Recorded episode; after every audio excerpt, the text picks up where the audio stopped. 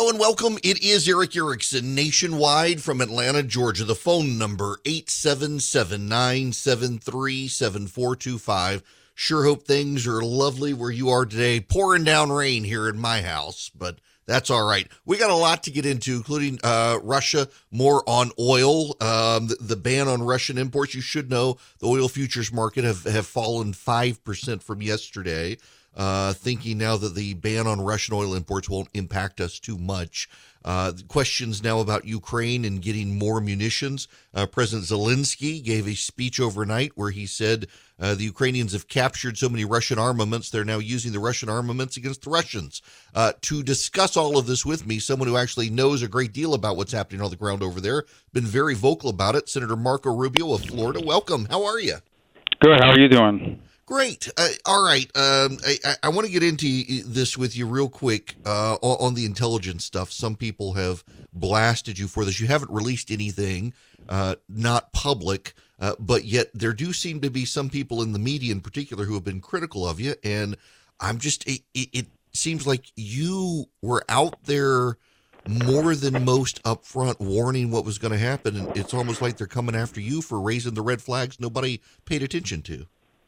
Yeah, I mean, I don't really pay attention to the media, so I have no idea who it is you're talking about, nor nor frankly do I care because they don't know what they're talking about. Um, I, I can, um, and I think what's interesting about this crisis uh, is that it is being, you know, globally broadcast in real time through a combination of people on the ground taking video, through commercial overhead imagery, through testimony for, for, from the different bureaus and journalists who are on the ground in the war zone. And I think what's important as a policymaker is to explain to the American people, you know, why this should matter to us. Because frankly, a few weeks ago, there were a lot of people that were asking, why do we care whether he invades Ukraine or not? What is it going to mean to us? You know, why does it matter when we have so many problems here in our own country? And I think for someone who knows the answer to that, you know, we have an obligation to explain to people why it matters and to sort of describe what's happening in in, in real time to them. So, um, and I'll, I intend to continue to do that. Well, let's let's go in that direction because there are people who say well, we can't control our southern border. We shouldn't be in Ukraine worried about their border, or uh, is Putin is somehow the the good guy here? Uh, can you just explain generally to people why this really does matter? Well, first, I agree that we need to secure our southern border, and that means you know enforcing our laws. So I don't believe America should deploy a single one of our ICE or border agents to Ukraine or Europe or anywhere else. Um, and so I think that we can we can do that, and and we should do that. And the Biden administration not doing that um, is inexcusable. Separate from that, because it's a completely different part of our government, is what happens internationally. So so let me tell you, there's two reasons why it matters. The first is we're seeing it in real time, and that is that whether we like it or not, a lot of the global economy is interconnected. And so, for example, Ukraine is a massive wheat producer. Uh, we don't buy from them, but uh, they produce 14% of the world's wheat. Obviously, there's not going to be a lot of Ukrainian wheat coming out anytime soon. So that's going to have a ripple effect in places like Egypt, in places like Yemen, um, and, and, and in other parts of the world. And it's going to create instability in different parts of the world that do begin to start to impact America's interest. The other is, you know, anytime there's a war anywhere in the world, particularly near shipping lanes, you're now going to see a bunch of uh, container ships have to not just so the price of the freight is going to go up, but they're going to have to be rerouted to avoid it. And we already have all kinds of uh, delays in shipping, which is you know screwed up supply chains and contributed to inflation. So that's a factor. And then obviously, you know, anytime a major oil producing country like Russia is engaged in active hostilities, it's going to have an impact on global oil supplies and, and the cost of a barrel of oil, which will raise not just the cost of gas in America, but the cost of everything. Uh, so those those are sort of real-time, immediate reasons to care about it. The second reason to care about it is we've got a big-time war going on within very close proximity of deployed NATO forces, and we have an alliance in NATO that if one of the countries in NATO is attacked, suddenly we find ourselves at war with Russia, basically World War III. The third reason to care is because the last 30 years have been sort of an aberration. Uh, the you know the the history of man, 5,500 years of recorded history, has been the history of the powerful being very tempted to force their weaker uh, neighbors or what have you to live under their demand and control. And in many ways, Western civilization in America, in particular, through our principles of individual liberty and, and then our tools like democracy and limited government and a, a judicial system based on equality under the law, are all built to constrain what we know to be human nature. Because the one thing that never changes is human nature. Technology changes, the economy changes, but human nature does not change.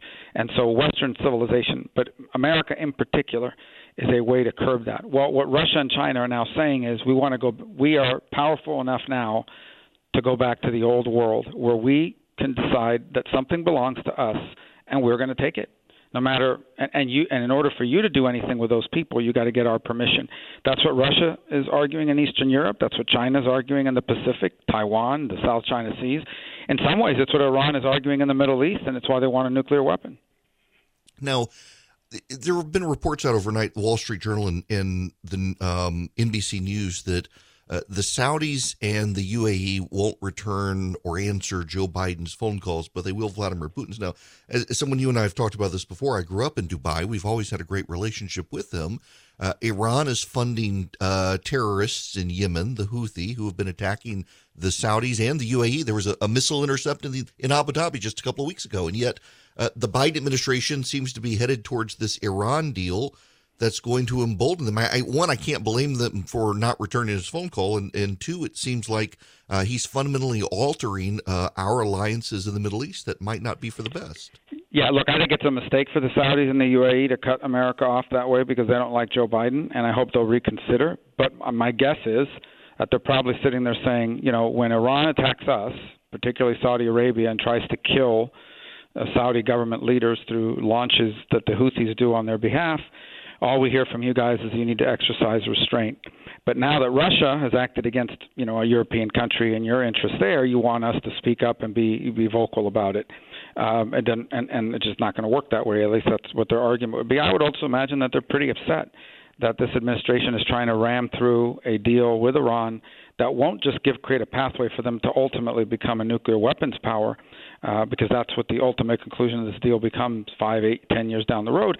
But it also allows all kinds of Iranian oil to enter the marketplace and become their competitor, right? So I think they're, they're arguing, you know, we've got an enemy in Iran that's as important to us as a Russia might be to you, but uh, you don't seem to want to help us with that one. So why should we help you with yours? I mean, that, that's my guess about what their attitude is right now towards this administration. Now, before I let you go here, I want to talk about Putin and, and the publicly known data out there. Uh, I, I, think you have suggested, and I've been reading this for a couple of years now, that there does seem to be some physical mental change with Putin. Uh, Condoleezza Rice uh, was on television, I guess, two weeks ago and said the, the Vladimir Putin of today does not seem to be the Vladimir Putin she was familiar with. Uh, what do we have as a sense of what's actually going on in Moscow? Well, I think anything about his neurological or health is all just speculation, and and in the end, you know, there's just uh, that's not something that I have any background in neurology to give you an opinion on. I do think he's a different Vladimir Putin for a different reason, and that is, you know, he's now 70 years old this year, so he doesn't have forever, and he views his legacy, his place in history, as uh, one of the great leaders in Russian history, out there with Peter the Great and and you know Catherine the Great, basically, and all the great Russian leaders have expanded territories. What's his view? I rescued Russia from the 90s disaster and I restored us as a great global power. Well, Russia can't be a great global power unless Belarus and Ukraine are both under their thumb, whether it's territory they conquer or they become vassal states. And he probably has decided that military uh, invasion is the only way to, to bring Ukraine under his thumb at this point, and that now is the best time to do it for a variety of reasons, not the least of which is you know global oil prices and he, and he took action and he miscalculated. I don't think he expected this sort of global response, and I think he thought this would be a much faster conflict and there would be a lot less resistance. So now he's in a tough spot because he can't back down and he can't have, be humiliated because it would probably cost him his position and put him in real danger. So he's almost got to figure out a way to just fight through it at this point, and that's not good. I mean, that could lead to all kinds of increasingly horrifying outcomes, and we've already seen enough of that. So if if there were things that we could do that we're not doing right now, what what would your recommendation be?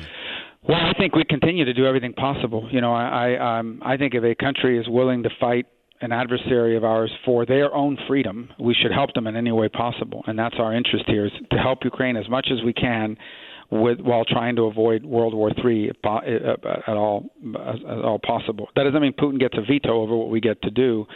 So I think we're doing a lot right now. I think the you know, providing them stingers and anti-tank weaponry has been incredibly important. And I think that the one that's going to become increasingly urgent is how to get them fuel. You know, because they're going to need fuel to continue to operate a resistance to what Russia's doing. At, at some point, you know, they're they've had a lot of fuel depots hit, and so I do think Ukraine's going to begin to face a, a, a fuel shortage for their own defense at some point, and uh, that so that's another creative way to do it. And then these sanctions are going to start biting. I mean, they really, really are. I mean, the Russian economy is in free fall, and they weren't that big to begin with. The Russian economy is not that big to begin with. It's smaller than Italy's.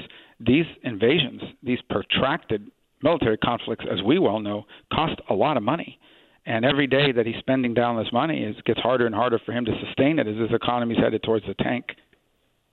Now, WDBO down in, in Orlando, one of my affiliates, has a story up today that gas prices in Florida are now at record highs. Um, I, am I, I, I assume you're on the, the side of uh, we should be drilling more domestically here, but uh, do you have any frustrations with, with our direction on energy policy right now? Yeah, if you look back at 2019, right, pre-COVID, and then you look at last year, at the end of last year, there's at least 1.2 million barrels of oil a day less that we're producing. So right there, we we've got to figure out a way to incentivize uh, in, increasing, you know, the, the global supply of oil from the United States. You know, OPEC's already said they're not going to increase by more than 400,000 barrels a day, and I think the combination of that and what's happening, Russia's being eliminated because more and more people are not buying it.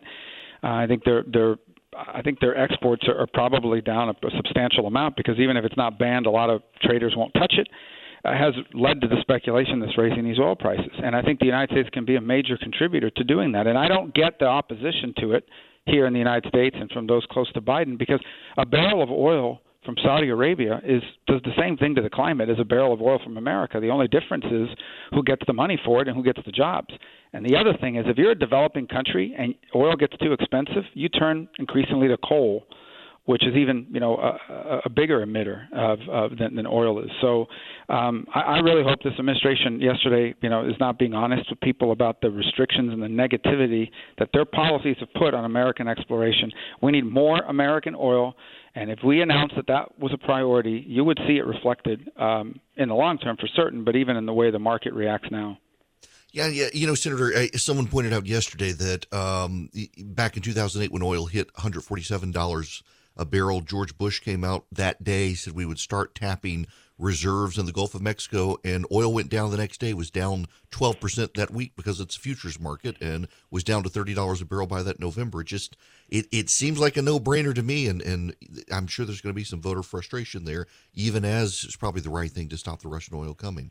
Uh, listen, it's always a pleasure to talk to you. My best to your family, and really appreciate you stopping by today. Hey, thank. Thanks for doing this. Absolutely. Senator Marco Rubio from Florida. Uh, glad to have him in. He's one of the foremost experts in what's going on with Ukraine right now. Always good to have him. Uh, when we get back, I do want to review some of the oil data from yesterday. Lots of requests from people. Can you go back over it briefly? I do want to go back over it briefly with you. And I've got some more data on those 9,000 leases. Why aren't they being used? It might surprise you.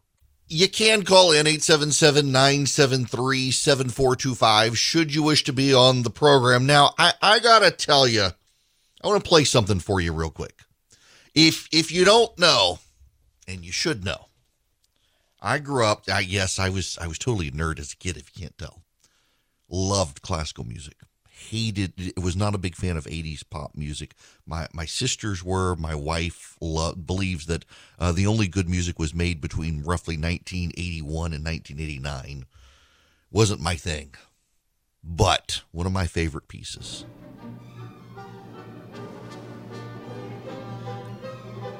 The build up here is fantastic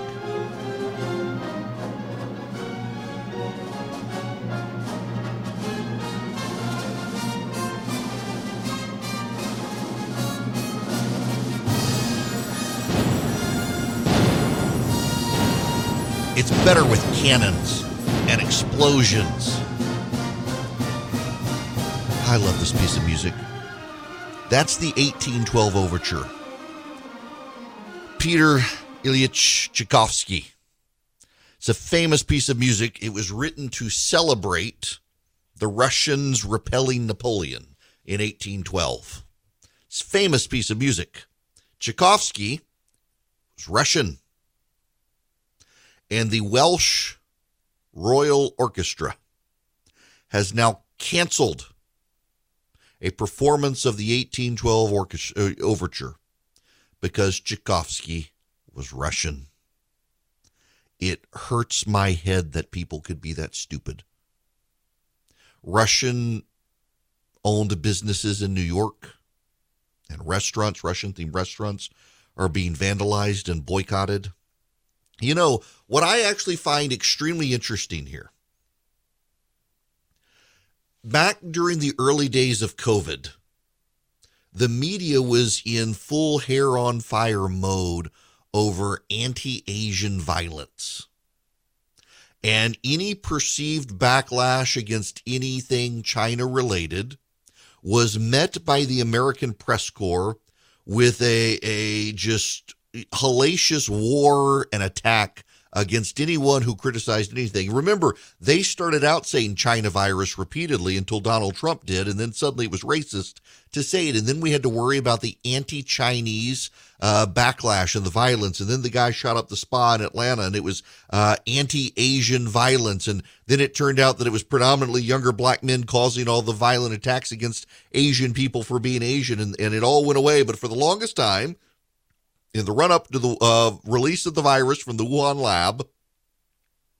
The and then, by the way, the media to this day does not like for you to say that the virus came from the Wuhan lab when it appears that it did. You know what I always found amazing is that the, the media thought it was bigoted to suggest there was an accidental lab leak from a from a lab in China, but thought it was perfectly fine and reasonable for you to suggest it was because the Chinese eat weird animals in in an open air market. That's not racist. It's racist to think it came from a high tech lab and was an accident. No, no, that's the racism. The the, the non racist view was these Chinese backwoods people eat this garbage food. That's just bizarre but there was a massive amount of outrage about it. And now, while the stories certainly percolate about Russian bans and violence against Russian businesses and the like, there sure is a lot of quiet from the press. There isn't this amount of outrage. Yes, they covered, it, and they can say, well, we covered it. What do you expect us to do? Well, I expect you to be just as vocal now as you were then. Why are you so vocally in defense of the Chinese government and not in defense of the Russian people? The Russian people are not doing this war. Vladimir Putin is.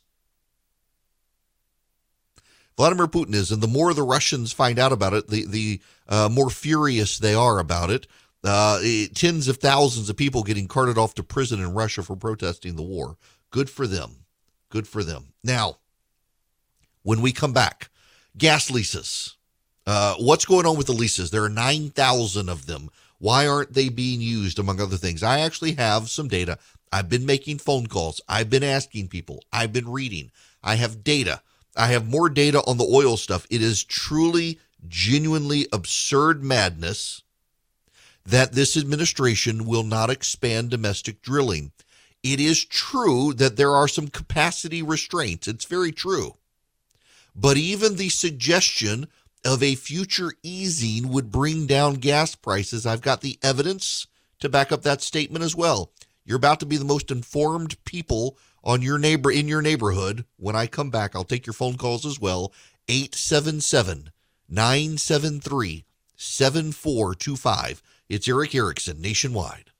Hello and welcome. It is Erick Erickson here, the Erick Erickson Show. The phone number, if you want to be on the program, 877 973 7425. I want to start with a phone call here. Fred, you're going to be up first today, if I can actually. Oh, fire up. There we go. Fred, how are you? Good, Eric. How you this morning? This afternoon. Good. Good. I'm walking. Actually, I'm in Roswell, walking by one of your favorite restaurants, Table and Main, right now. Oh my gosh, I've I've been craving it. Yeah. Here's here's my point on the whole oil and gas. Um, we have family back in West Virginia who just negotiated with an oil company. It took several months from the negotiation. They just signed the lease last Friday, and they don't expect by the time they put the infrastructure in, they don't expect to drill until June of 2023. Mm-hmm. So it's not as easy as what people think. It's a lengthy process for this to happen. I just wanted to share that to you and your viewers. Yeah, it, so it, it is. You're right, uh, but also keep in mind as well that that it is a, a futures market, um, and so they value oil based on on future access, not on immediate access, which is why. Back in 2008, uh, Bush could say we're going to start expanding, and that was going to take up to two to three years to put in the rigs and get it out, but oil already started going down because of it. That's a great point though, because yeah, I think people really do think we're just gonna we're gonna stick a big pipe in the ground tomorrow and it's all gonna come out. It doesn't work that way. And there's also a steel shortage right now, uh, which is making it uh, even harder to do. Fred, I appreciate that, um, but I don't appreciate you making me hungry all of a sudden. Such a good restaurant. If you ever come to Georgia, if you ever come to Georgia, you need to go to the city of Roswell downtown. Every restaurant is fantastic. My favorite restaurant is Table and Main, which I'm loath to say on radio because then everybody shows up and expects to see me there, and occasionally you do because it's such a great best bourbon collection as well. But nonetheless, all right, I, I want to actually get into some of this for you because a lot of people have been calling in asking, "What about the leases?" I've done research. I've talked to people. Steve Milloy, actually, interestingly enough, um, it was in the, the Trump EPA transition and, and the like. He's got some information on this, but I actually talked to a number of people in the oil and gas industry, of whom I know many, uh, what the problem is if there are all of these leases out there. Uh, why aren't they being used? This is something the White House relies on. The White House talking point is that there are 9,000 unused leases in the United States for oil and gas.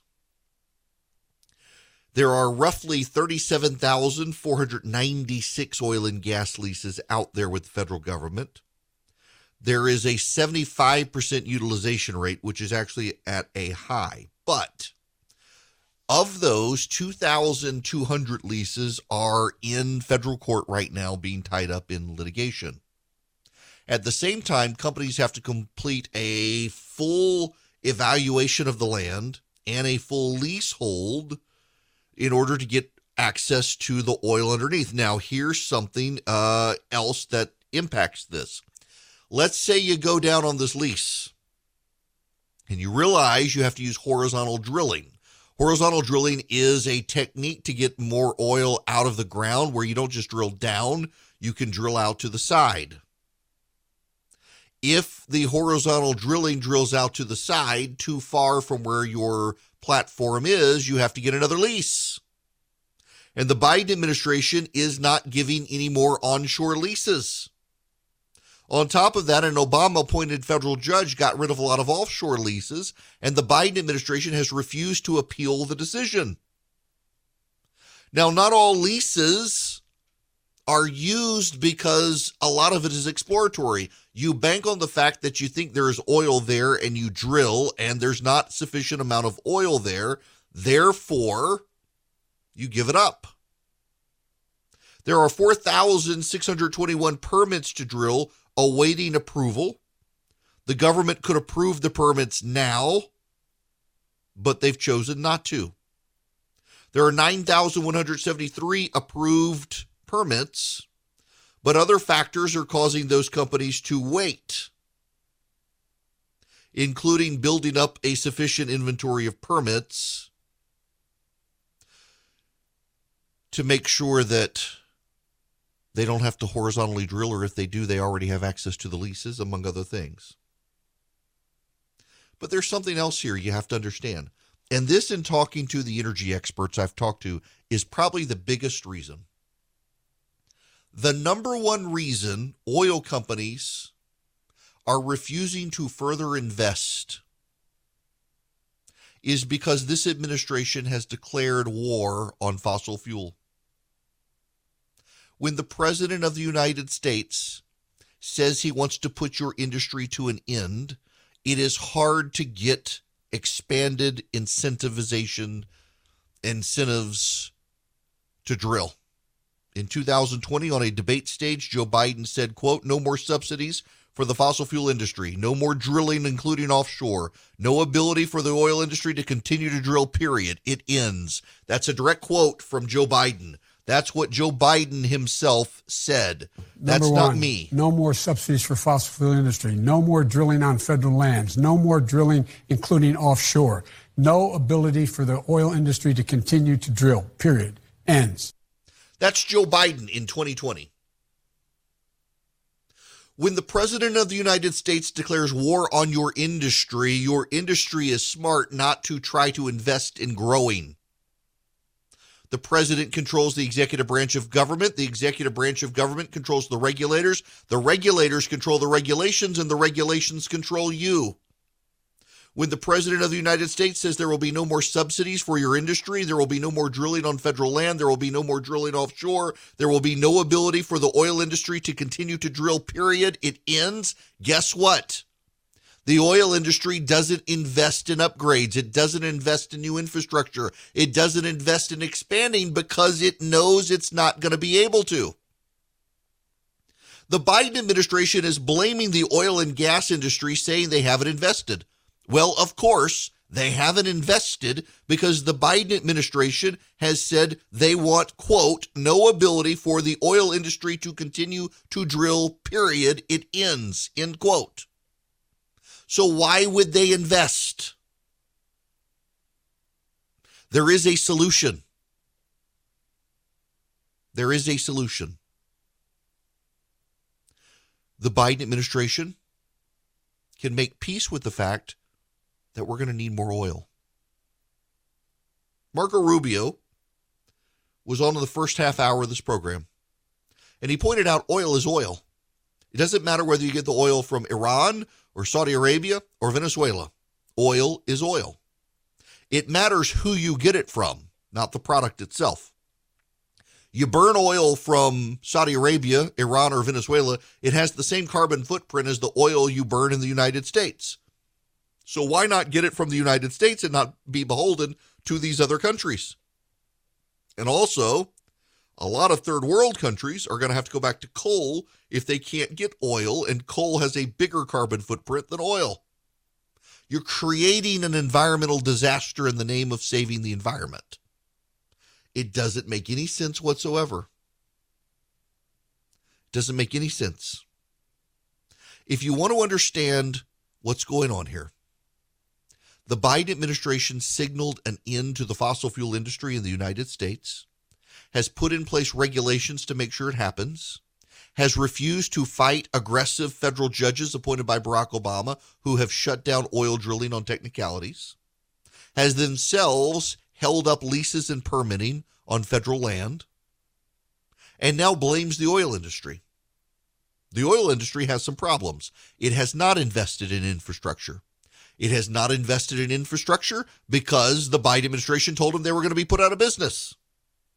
There is a steel shortage, which means pipes. There are a shortage of pipes. They need upgrades. There's a labor shortage. They don't have the people necessary to be able to do this stuff. It is a very complicated issue. But there's also a very simple basic truth here as well.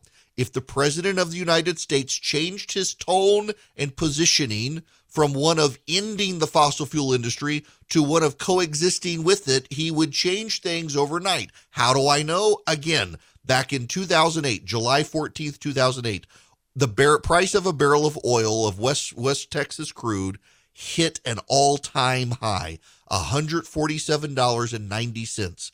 On that very day, George W. Bush, then the president of the United States, came out and said we would begin exploring the Gulf of Mexico and expanding drilling in the Gulf of Mexico. Oil prices tanked. We're down 12% by the end of that week, all the way down to $30 a barrel of oil by that November. It was one thing and one thing only. The oh, in fact, the only thing that happened that affected the price of a barrel of oil was George Bush saying we will expand the exploration of oil in the United States. Something that would take multiple years. It would be into the Obama administration before it would happen.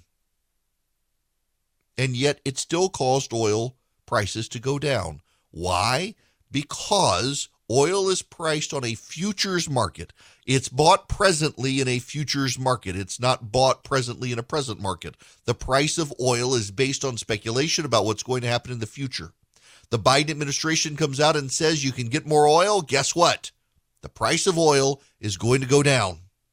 Instead, what the Biden administration is doing is they're trying to get Venezuela and Iran, two allies of Russia, to produce more oil for us, making us not dependent on Russia, but on allies of Russia to get that oil when we could be getting it out of our ground. In 2016, an updated energy survey of the United States showed that based on horizontal drilling and fracking, the United States of America now has more tappable oil reserves. That's key language. Tappable oil reserves means oil reserves we don't have to invent new technologies to get. We have the technologies available.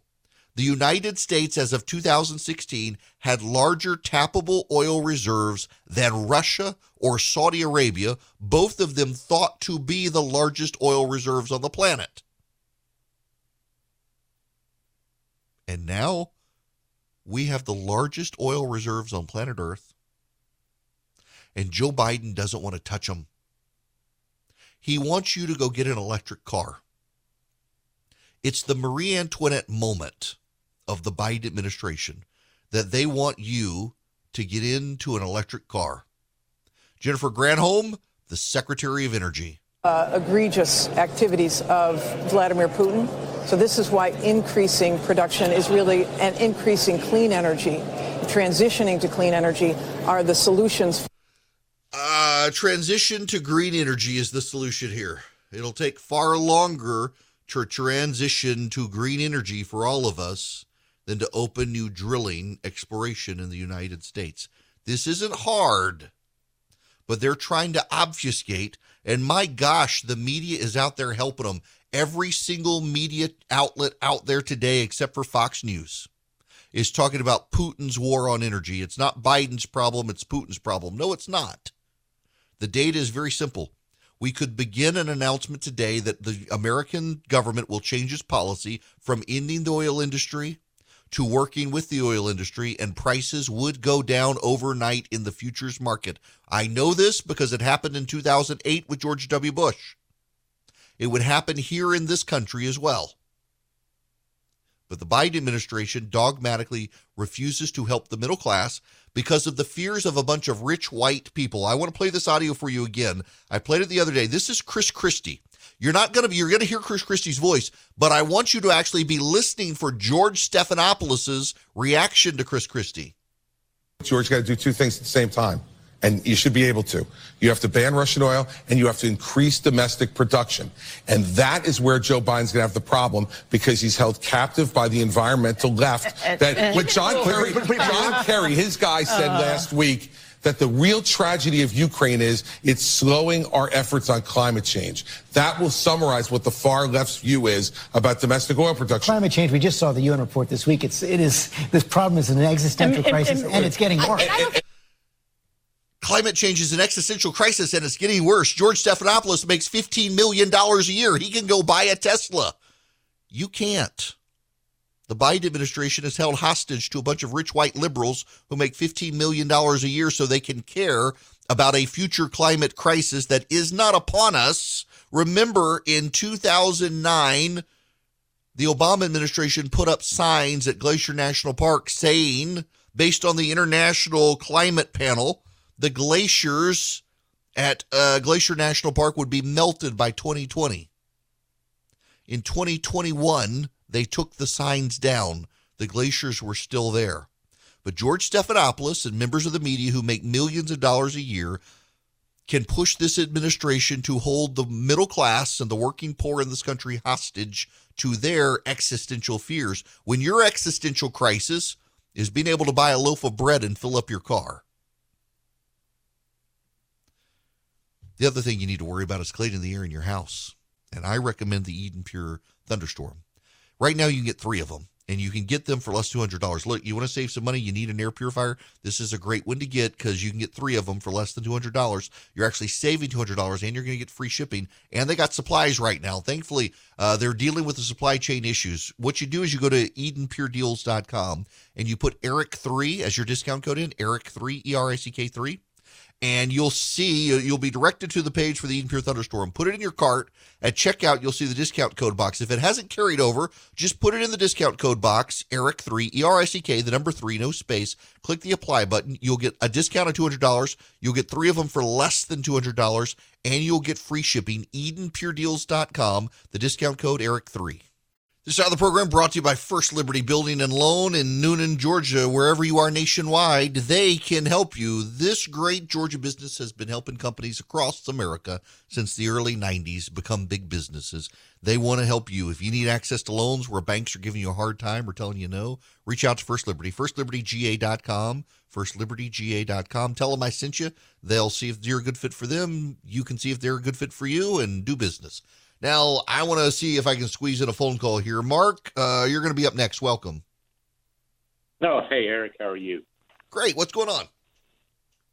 Well, you know, everyone's been talking about the no fly zone, and that's one issue. One thing I was thinking about that I don't know if anyone's really been bringing it up. I don't know if it's something you've heard about, but with so many folks over there, so many civilians getting you know, uh, stranded and getting kind of remote from any sort of help. Have you heard anything of uh, the talk of possibly doing airlifts of supplies into people there?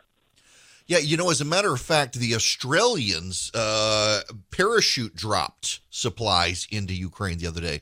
Uh, they they flew nonstop uh, from Australia to Ukraine, uh, were air fueled by the U.S. Air Force somewhere over the Middle East uh, did parachute drops into Ukrainian territory of supplies, uh, food supplies for the people, military supplies for for the military, and then turn around and flew home again nonstop. Um, this is going to happen more and more. It's important. Western leaders are trying to keep open Western Ukraine. Uh, the Russians have not been able to take it, and so you can get convoys in from the west. The Russians have been bombing the roads there, uh, trying to make it more difficult. But people are doing it, and a lot of churches are stepping up too. Uh, the the supply chain issue is one of the most difficult issues uh, to be able to deal with uh, in Ukraine right now, uh, and there's also a lot of money. Uh, we're looking at doing a 14 billion dollar package of money to Ukraine so they can buy more gas and weapons from European nations to help them out. We're giving them so much at this point. You, you wonder when Vladimir Putin's going to decide we're involved. Uh, nonetheless, uh, it's the right thing to help them. Now, look, uh, I got less than a minute. Uh, I've got a bunch of people on hold. Y'all, I promise, I'll start the next hour. If you hang on, I'll come to you out of the gate in the next hour. I'll take your phone calls as well 877 973 7425. I've got a whole lot of stuff I hadn't even gotten to in the first hour. We got to talk about some polling nationwide and also the Iran deal itself. Leakers are leaking that it is a really bad deal, and even Democrats are starting to get concerned with what Joe Biden might have put in it. He literally has let the Russians and Chinese negotiate on our behalf. It's 2022. Things are still crazy. Things haven't settled down. And now you got the Federal Reserve and interest rates, you got the economy, you got inflation. A lot of banks won't even return your phone call. Let's say you're a small business and you need a loan for $750,000 or higher. You see an opportunity where banks, they don't even want to see you. You want to buy a building, you want to build a building, reach out to the Frost family at First Liberty Building and Loan. They've been helping small businesses become big businesses since the 1990s. They want to help you if they can. So spend 10 minutes with them. See if you're a good fit for them and they're a good fit for you. Their website is firstlibertyga.com. That's firstlibertyga.com. Again, you need a loan, $750,000 or higher. You're a small business and you see an opportunity to grow. Share it with the Frost family and see if they can help you. Firstlibertyga.com. That's firstlibertyga.com. First Liberty Building and Loan can help businesses nationwide become bigger businesses.